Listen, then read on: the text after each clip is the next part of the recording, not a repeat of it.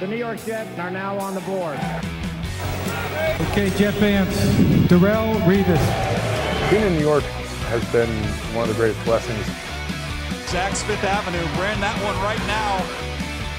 The New York Jets select Welcome to another episode NFL Draft Preview. Ethan Greenberg, Dane Brugler talking quarterbacks, talking a little bit of the combine. They kind of go hand in hand here, Dane, because the quarterbacks all will throw, or maybe they won't all throw at the combine, but this is their last chance to impress scouts on on the field other than their pro days. A big step in the evaluation process with medicals and interviews, and we'll talk about that as we talk about the combine. But as as a prospect, Kenny Pickett your top quarterback prospect, but not until the 30s on your top 100. So, can you talk about this quarterback class as a whole and maybe how one guy can try to separate from the others to be QB1 come April?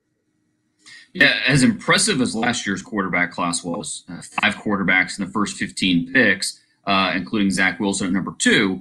This quarterback class is a little bit of the opposite, where there's some talent, but none of these guys that you look at and say, okay, yeah, I have conviction this is going to be a quarterback that will lead us to the playoffs or you know is going to be a top 15 quarterback in the nfl now maybe someone will surprise us uh, and end up doing that but it's hard to have any confidence uh, in this group because you could poke holes in all of them. I, pickett is my top quarterback.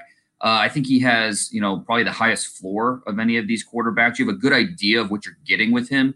Uh, I love the passing instincts. Uh, he's a, has the ability to throw receivers open. What he did this past year, coming back for his fifth season at Pitt, uh, was outstanding. Um, and I think that the confidence that he shows is more of a strength than a weakness. But there are times where he'll get greedy and uh, maybe throw make some throws he shouldn't make. Uh, and, and, there are some skittish tendencies. He was beat up a lot um, by his uh, by pass rushers his first few years at, at Pitt Senior year, offensive line did a much better job, but you could tell he was a little skittish uh, from some of the past uh, past years where they struggled in that area. But his ability to throw from various platforms and throw with accuracy, that's really what you're betting on with a Kenny Pickett. So I think you're getting an NFL starter, a guy that can step in right away and at least make an impact. And so there are going to be teams that look at him and say, yeah, he's worthy of a first round pick for us because he upgrades our quarterback position. We're not sure what the ceiling is. Is, you know, can he be a guy that leads us to the Super Bowl? Maybe, but at least we know we're getting a starter who's at least going to compete uh, week one for us. You know, you said Kenny Pickett in your eyes has the highest floor. Who in your eyes has the highest upside of this group?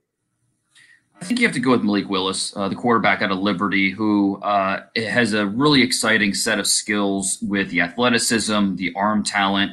Um, there, there's a lot to like about him. He's shorter. I mean, he almost has like a running back build because he's 220. He's really compactly built, uh, but he's a loose athlete. Uh, he's a play extender. Uh, the offense that he played in at Liberty, it's not really conducive to what he's going to be asked to do in the NFL. And so there's some question marks there, especially post snap. Uh, when that first read is taken away, can you find the secondary reads, the third reads? Uh, that's kind of the big question with him. Uh, and it's something where when you talk about mental processing, it's it's a projection. And so it's not that he can't do it it's just we haven't seen it consistently yet. And so there are some question marks with malik willis but a lot of excitement as well. Because when you have a guy with uh, that type of skill set he has intangibles uh, it's, it's, at some point you're willing to bet on a guy like that. And so for it's going to be a different answer for different teams in terms of where they want to draft a, a player that probably isn't ready to see the field as a rookie. But when you think of where he could be two three years from now that's what gets you excited. And so, good chance he goes in the first round. Uh, but it, it's again, teams are going to look at him differently in terms of what's the risk value, where do we feel comfortable drafting him. For a guy like Matt Corral, who was not at the Senior Bowl, and mm-hmm. obviously the Senior Bowl, wait, wait, I think when people think about the Senior Bowl, you think about guys who use that as a launching pad. Well, it feels like after talking to you, none of the quarterbacks were able to separate from each other in Mobile. For a guy like Matt Corral who wasn't there, now teams will get to look at him both on and off the field and whatever he does in Indianapolis. Is that almost an advantage for him because there's a little bit of an of an enigma there because teams haven't seen him yet since the end of the college football season when he got hurt? Yeah, that's a good way to kind of frame it because uh, you know I, I, wouldn't say that going to the Senior Bowl, you know, hurt any of these these quarterbacks. But for Matt Corral, it's just a unique situation where he was the one quarterback of the first probably seven that'll be drafted the one quarterback that wasn't there. And so he is kind of the, the main attraction among these quarterbacks, the guy that a lot of teams can't wait to see. Uh, and there's a lot of question marks with him. What's the size going to be? 6'2, 205?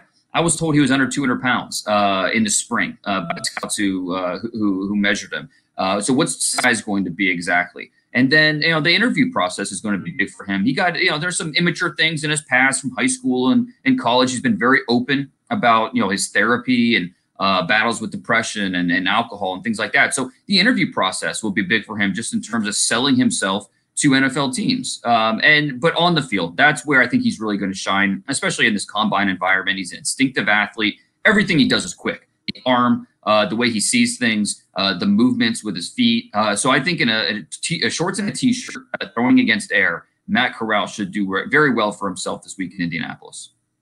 You know, Dana, I know it's the end of February as we're recording this. The combine will be in March, the draft late April. So this is kind of a projection question, but it feels like in the past, at least specifically for quarterbacks and really all positions, a lot of play, like there's a lot of jostling in terms of position. Who's qb1 who's running back one et cetera et cetera. Who's a quarterback that we should know about that maybe we're not talking about enough now but maybe by the time the draft comes around that quarterback will be in conversation maybe not for qb1 but maybe like round two but before like as we talk maybe that's a day three player. Like the guy i'm thinking about last year Davis Mills felt like he kind of came out of nowhere towards the end of the process. So is there a guy similar to that where we're not talking about him, but then all of a sudden this guy's going to light it up in the interview process and he has good tape or good enough tape. And now we're like, okay, now his draft stock has risen. Yeah, honestly, I don't know if there's really a Davis Mills um, in this class. And, you know, Davis Mills, we talked about him throughout the process as being uh, maybe the, the most likely starter outside those top five guys. And so I don't know that was a big surprise with him, but this year, uh, yeah, I don't know that we necessarily have. It's just not a great quarterback class uh, in any part of the draft, and so we don't have. There weren't a lot of juniors that came out. Um, Kaleb Eleby from Western Michigan is one for, uh, who maybe could surprise. I thought his tape was more late round uh, type of prospect, but you know who knows? Maybe during the interview process, maybe during the combine, his workouts, maybe Kaleb Eleby will be able to uh, impress and, and, move up a little bit. Uh, the one senior that intrigues me and I don't know that he has a ceiling as a starter, but I think he can be a backup in this league for a long time. That's Jack Coan from Notre Dame. Uh, started at Wisconsin, transferred to Notre Dame for his final year. Uh, there's nothing about him that necessarily wows you, uh, but he's a resilient com- uh, competitor, uh, very efficient as a passer. There are some athletic limitations. I think that's a big, the biggest thing keeping him from maybe being a second round pick, a third round pick, but somewhere in the mid round, somewhere day three. I, I think Jack Coan uh, is a worthy draft pick because I, I, love the way that he finds rhythm in the passing game. Uh, he delivers with timing, delivers with placement. Um, so there's a lot to like about Coan as a, a possible backup, although I don't know that he's going to necessarily reach that starter status. Yeah, I'm glad you brought him up uh, just generally because are there any players that you think are in a similar vein where I, am thinking about the Jets a couple years ago. They draft James Morgan day three, hope to develop him into a backup. And obviously that did not happen with the Jets. But is there a guy or a couple guys, a couple names that you think if the Jets were to draft a quarterback to develop him into a backup for Zach Wilson, you like as a fit or you just you like him as a player? Yeah, and I think uh, outside those top five guys, you know, talking about Pickett, Malik Willis, uh, Matt Corral, Sam Howell, and Desmond Ridder, I think those are the top five quarterbacks. And then that's where we get into some question marks. You know, Carson Strong from Nevada's got got the knee, got some other question marks with him. Uh, Bailey Zappe from Western Kentucky is a nice player. I think could be a Case Keenum in this league. Uh, mentioned Jack Coan, mentioned Kaleb Eleby. and then after that, you know, I, I think we're going into more uh, guys that have very low ceilings, like uh, Brock Purdy from Iowa State, a nice player, but you know, 6'1", 205, uh, you know, very limited in what he could do. Uh, but a few developmental guys that have some traits that you could work with, but uh, need need a lot of development time. Guys like Cole Kelley from southeastern Louisiana, EJ Perry from Brown. So there's a few quarterbacks that will be in that late round conversation who, uh, you know, it's hard to see them maybe uh, coming out as, uh, you know, grading out as top five round type of quarterbacks. But, you know, there's enough to entice you that maybe they get themselves drafted in April. You know, the Jets sit there with the number 10 overall selection. Obviously, not going to take a quarterback, but I think a lot of um, there's been projections, let's say, whether it's mock Mm-hmm. drafts or just talk on Twitter, whatever the case may be, that maybe a team would want to trade up to 10 and select a quarterback, whether or not that's to leapfrog the Washington Commanders right there at number 11 is moot in this scenario. Just they want to trade up, they want to get their guy. Who is the most likely quarterback you think that a team would want to trade up for and try to leapfrog another team to secure their guy for the future? I think it's either Pickett or Willis. You know, again, we're talking about Kenny Pickett, the guy who can come in right away, compete for a starting job. He's going to help you win football games. Uh, again, is his ceiling going to be Super Bowl winning quarterback? That's hard to say, but at least you know uh, that he can come in and compete right away. Malik Willis, maybe he will be able to get you to the Super Bowl one day, but it's a bigger projection compared to where he is now, uh, compared to what his ceiling is. So I think it's either one of those two players. Uh, I, I think that makes a lot of sense with Washington picking at number 11. Um, you know, there's some.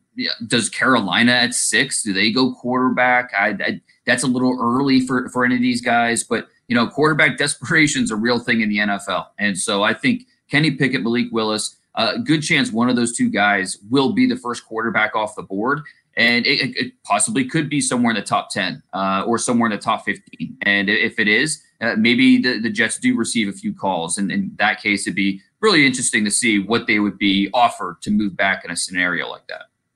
All right. February 28th, 1014 in the morning. Over under 0.5 quarterbacks selected in the top 10 in the NFL draft. Uh, I will go uh, right now where we are. I'll, I'll go with the under. Um, I'll, I'll say that you know we- Washington there at number uh, number eleven seems like the most likely landing spot. Carolina, you know, they invested so much. They don't have a second round pick this year because of Sam Darnold. Um, it seems more likely they chase a veteran uh, quarterback out there, whoever that may be. Uh, you know, last year they went after Matthew Stafford, weren't able to get it done. This year they're going to look for that Matthew Stafford, and so whoever that may be, Carolina, that, that's the direction I see them going. Uh, you know, Denver at nine is a possibility just because their quarterback situation's unsettled, but more likely, again, they go after a, a veteran and chase one of those guys that could be available. Um, I, so when you look at these quarterbacks, uh, you know, it's been a it's been a while since we had a quarterback not drafted top ten, but uh, I think this is it's very likely that it happens this year. All right. Wow. I love that answer. That's giving me some fire up here in the morning on the East Coast. It is a little chilly and uh, whatever. It'll be chilly in India in Indianapolis. So who cares? So this is how I'm going to transition here from the quarterbacks to the combine because Kenny Pickett didn't have his hands measured in Yeah. Mobile. He will in Indianapolis. I don't want to talk about it. I just want to say I am double jointed too. I don't know if you can see my thumb, but it's popping in and out there. Yeah. Yeah. Interesting. Okay, so do, do you do like stretches uh, uh, to? That's right. That's right. For everybody who wants to measure my my hands for to hold a football. That's right. Right. Exactly. I, I I don't know. I I think Pickett kind of made a mistake by not getting his hands. Like his hands are like what they are. Right. you might, might as well just get the conversation over with at, at the Senior Bowl because now that's what everyone's going to be talking about once he gets Right. measured. So might as well just rip the Band-Aid off. Got him measured at the Senior Bowl. Now, uh, you know, we know he has small hands. That that's just a fact. And so it's it'll be. Uh, if he didn't, he wouldn't be wearing gloves. Uh, so you know, it's it's something that I wish he would have just ripped the Band-Aid off at, at the at the Senior Bowl. But now it'll be continue to be a topic of conversation throughout this week. It is what it is, right? Call a spade a spade. If you have small hands in the NFL combine, you just have small hands. Suck it up. Right. You're probably a good football player regardless. I remember, uh, wasn't it Joe Burrow who tweeted like, "Oh my God, how am I ever going to throw a football with my tiny hands?" Yeah, Joe Burrow. I think he was exactly nine, uh, nine even, which that's kind of the threshold. You want to be above nine. Uh, Jared Goff dealt with the same thing. He still ended up going number one overall. So it, it's a little overblown. Um, I think if you have a history of fumbles uh, on on tape, and you know, or you know, the ball coming out wobbly out of your hand, all of a sudden, smaller hands comes into play where it matters. But with Kenny Pickett, he cut down on the fumbles quite a bit, and I don't think you really notice smaller hands with his ability as a passer at all. So I don't think it's as big of a deal, and that's why I wish he would have just got it done. But we'll continue to hear about it throughout this week. That's fair. So, what are, in your opinion, the biggest storylines as an evaluator? Something that you're looking to see, whether it's from a specific player, whether it's to hear from different personnel. Like, what are the storylines that you're going into the combine week thinking, you know what, I'm really curious to see how this plays out? Well, I think first and foremost, we kind of have to point out the disclaimer, right? That uh, of the three main steps of the combine, the on-field workouts are the least important. First and foremost, is the combine's about the medicals. You know, that's why the combine was created in the first place. Second is the interviews, uh, valuable face time for all these teams with the 324 players that will be uh, in Indianapolis. Those two uh, really are the most important aspects uh, of the combine and what can really create fluctuation among the rankings. Third place is the on-field workouts, the agility testing. It's still important. Uh, don't get me wrong. I those that you know, this is the time of year where we hear though the combine's overrated, and this uh, those that don't value the combine just don't understand how to use the the information. Um, it's not something that the combine shouldn't be something that you know change, alters your rankings and changes where guys are projected to be drafted. That's not how it works. But it should be a, a cross checking exercise, a fail safe measure. So you it confirms what you're seeing on film, and it's also for comparison purposes. Uh, you know, 40 yard dash, you know, wide receiver compared to uh, pass wide receivers and things like that. It just it really helps create context for these players. And so for this week, um, I think you know, starting off, we just mentioned the quarterbacks, Matt Corral. How does he look? How does he work out? We haven't seen him since the bowl game when he got hurt against Baylor, so that'll be big for him. Um, you know, I want to see uh, how some of these running backs catch the football. Kenneth Walker from Michigan State, he's my top running back this year. Wasn't asked to catch the ball that much. Uh, 3.8 percent uh, of his career touches in college were receptions, only 3.8%. So just not really proven in that area. It, uh, to me, he could be a top 40 pick in this draft, but I think he needs to catch the ball really well um, at, at, the combine to help that.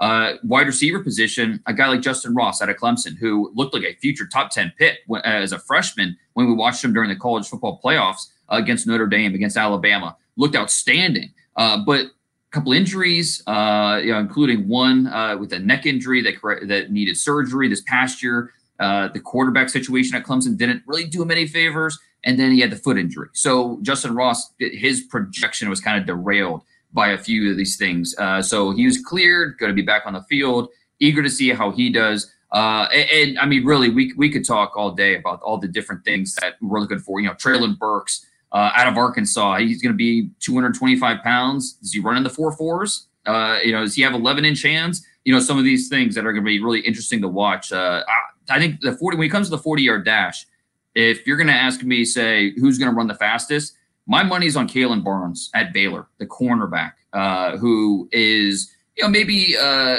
not a top two round guy, but starting in the third round, maybe you start to think about a guy with that type of speed. In high school, he ran a 10.04 in the 100 meters, which is just remarkable. I mean, that's, that's uh, you know, qualifying for the Olympics type of speed. So Kalon Barnes, uh, he should be one of the winners this week when he uh, is able to go, uh, you know, run his 40 uh, on uh, later this week. I feel like if you're a fan of the NFL draft, obviously, to your point, you're excited to see the on field workouts. You're excited to see the 40 yard dash, the bench press, the mm-hmm. athletic freaks jumping out of the gym. Uh, like uh, my personal favorite, not that you asked, but my personal favorite is the gauntlet. I love the gauntlet. I like to see how the receivers catch it. And, you know, in terms of the 40 yard dash, we'll talk about like the gauntlet and the other drills in a minute. But the 40 yard dash, you mentioned who you think will be the winner. What about other guys that you just think will be up there? like um especially guys that you think casual or somewhat casual NFL draft fans know of, right? Like I, mm-hmm. maybe it's a is there a top two round guy that you think is going to blow the doors off the gym and really just run a blazing fast 40? A couple of these wide receivers should. Uh, Chris Olave from Ohio State, uh, he was a 10 8 100 meter guy in high school. He should light it up. Um, and when you watch him play, how smooth he is, um, I think that'll translate really well uh, with these other drills as well. Jahan Dotson from Penn State, he should be in the four three range. Um, you know, I, I, think when you look at corner, uh, Trent McDuffie uh, from Washington, I think he'll be one of the top testers. I, I, talked to him last week. He told me high four threes, low four fours is his goal. Wants to get at least over 42 inches. And the crazy thing is, is he might not even be the most athletic uh, defensive back coming out of Washington. That's Kyler Gordon uh, who is not as polished of a football player as Trent McDuffie, but his athleticism is remarkable. And, you know, kind of fun uh, talking to him about his background. He grew up competing in martial arts uh, competitions, kung fu. He was in dance competitions, Mr. Spotlight. That that, that was his uh, upbringing. That was his childhood. And then at some point, you know, middle school, he trans that translated all that athleticism, that flexibility to football and basketball, and he grew into this player uh, who is just a remarkable athlete on the football field, playing corner, and that should show up this week. So Kyler Gordon, not as polished of a corner as some of these other guys, but cornerback is a stopwatch position. And if you're going to post the numbers that I think Kyler Gordon is capable of, uh, he, he's going to go high, maybe even in that first round. You know, I, I got to ask about two guys that have been linked to the Jets, specifically at number four, and how big of a week it is for these two players. One is Derek Stingley, the other one is Kayvon Thibodeaux, the defensive end out of Oregon. Yeah, with Derek Stingley, uh, obviously, I, we want to see him run and work out. I'm not sure if he's going to be able to because of that foot injury that he suffered uh, during the season. But above all, the medicals. That's what's going to be really important for him. And then just the uh, the interview process you know, uh, getting him one on one and figuring out, okay, what went into your thought process? You know, what happened in the last two years? Uh, you know, or do you have that alpha personality that we're looking for? Uh, I know teams are skeptical that he really has that uh, in him, and so the interview process will be huge for Derek Stingley. And then with Thibodeaux, uh, it, it's it's just more about selling yourself. Um, you know, there's uh, a lot of you know chatter out there about how he cares more about his brand than he does about football, and uh, you know, is he is he have the passion needed to, to draft it to draft him top five, and he's really going to work to be the best defensive end that he can. He should test well, uh, but the interview process, see teams getting him one on one and getting to know him better. That's really what's going to either help Thibodeaux or maybe even uh, push him down draft boards even more. Who knows? Maybe he's there at ten if they just want to go in that direction. So, Kayvon Thibodeaux, really uh, a little bit of a lightning rod uh, when you talk to teams, and this will be a big week for him to kind of uh, you know get back, get, things back on track, and, and, show that hey, I am a guy worthy of the top overall pick that you want to invest a top five pick in. Uh, this is his chance to uh, to sell himself and uh, you know sh- sh- explain to teams why he is worthy of that selection. We'll see what happens. It's going to be a fascinating week. I do feel like I just want to bring up two more guys, both edge mm-hmm. rushers. David Ojabo feels like he's primed to have a huge week. And also Jermaine Johnson. I'm curious what your thoughts are on him. Doesn't feel like a lot of people are talking about him as an athlete. Obviously, he had a fantastic week in Mobile, really, really did a lot for himself at the Senior Bowl. But what kind of athlete is Jermaine Johnson? Like at the end of this combine week, is he going to get lost in the shuffle or is he going to continue to ascend as a player, as a prospect, should I say? Yeah, I don't. I don't know that the combine is necessarily. I think Senior Bowl was very much an opportunity for him to show out more so than the combine. Like I don't think he's going to test below average, but I think he'll be closer, probably closer to average than eh, you know David Ojabo. Um, you know, he's some of his athleticism. I think you know you see it more on the football field than I think he will in shorts and a t-shirt.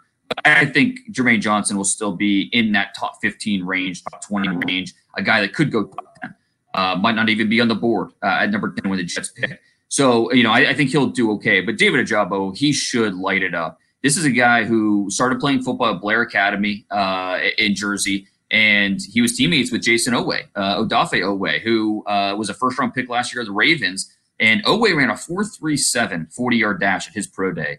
Talk to uh, David Ojabo, he'll tell you he beat uh, Oweh all the time when they had 100 meter races uh, oh in high school. God. So, uh, you know, what's that? In, high school, Ojabo ran a 10.93 uh, in the 100 meters, which anything under 11 seconds for anybody is remarkable.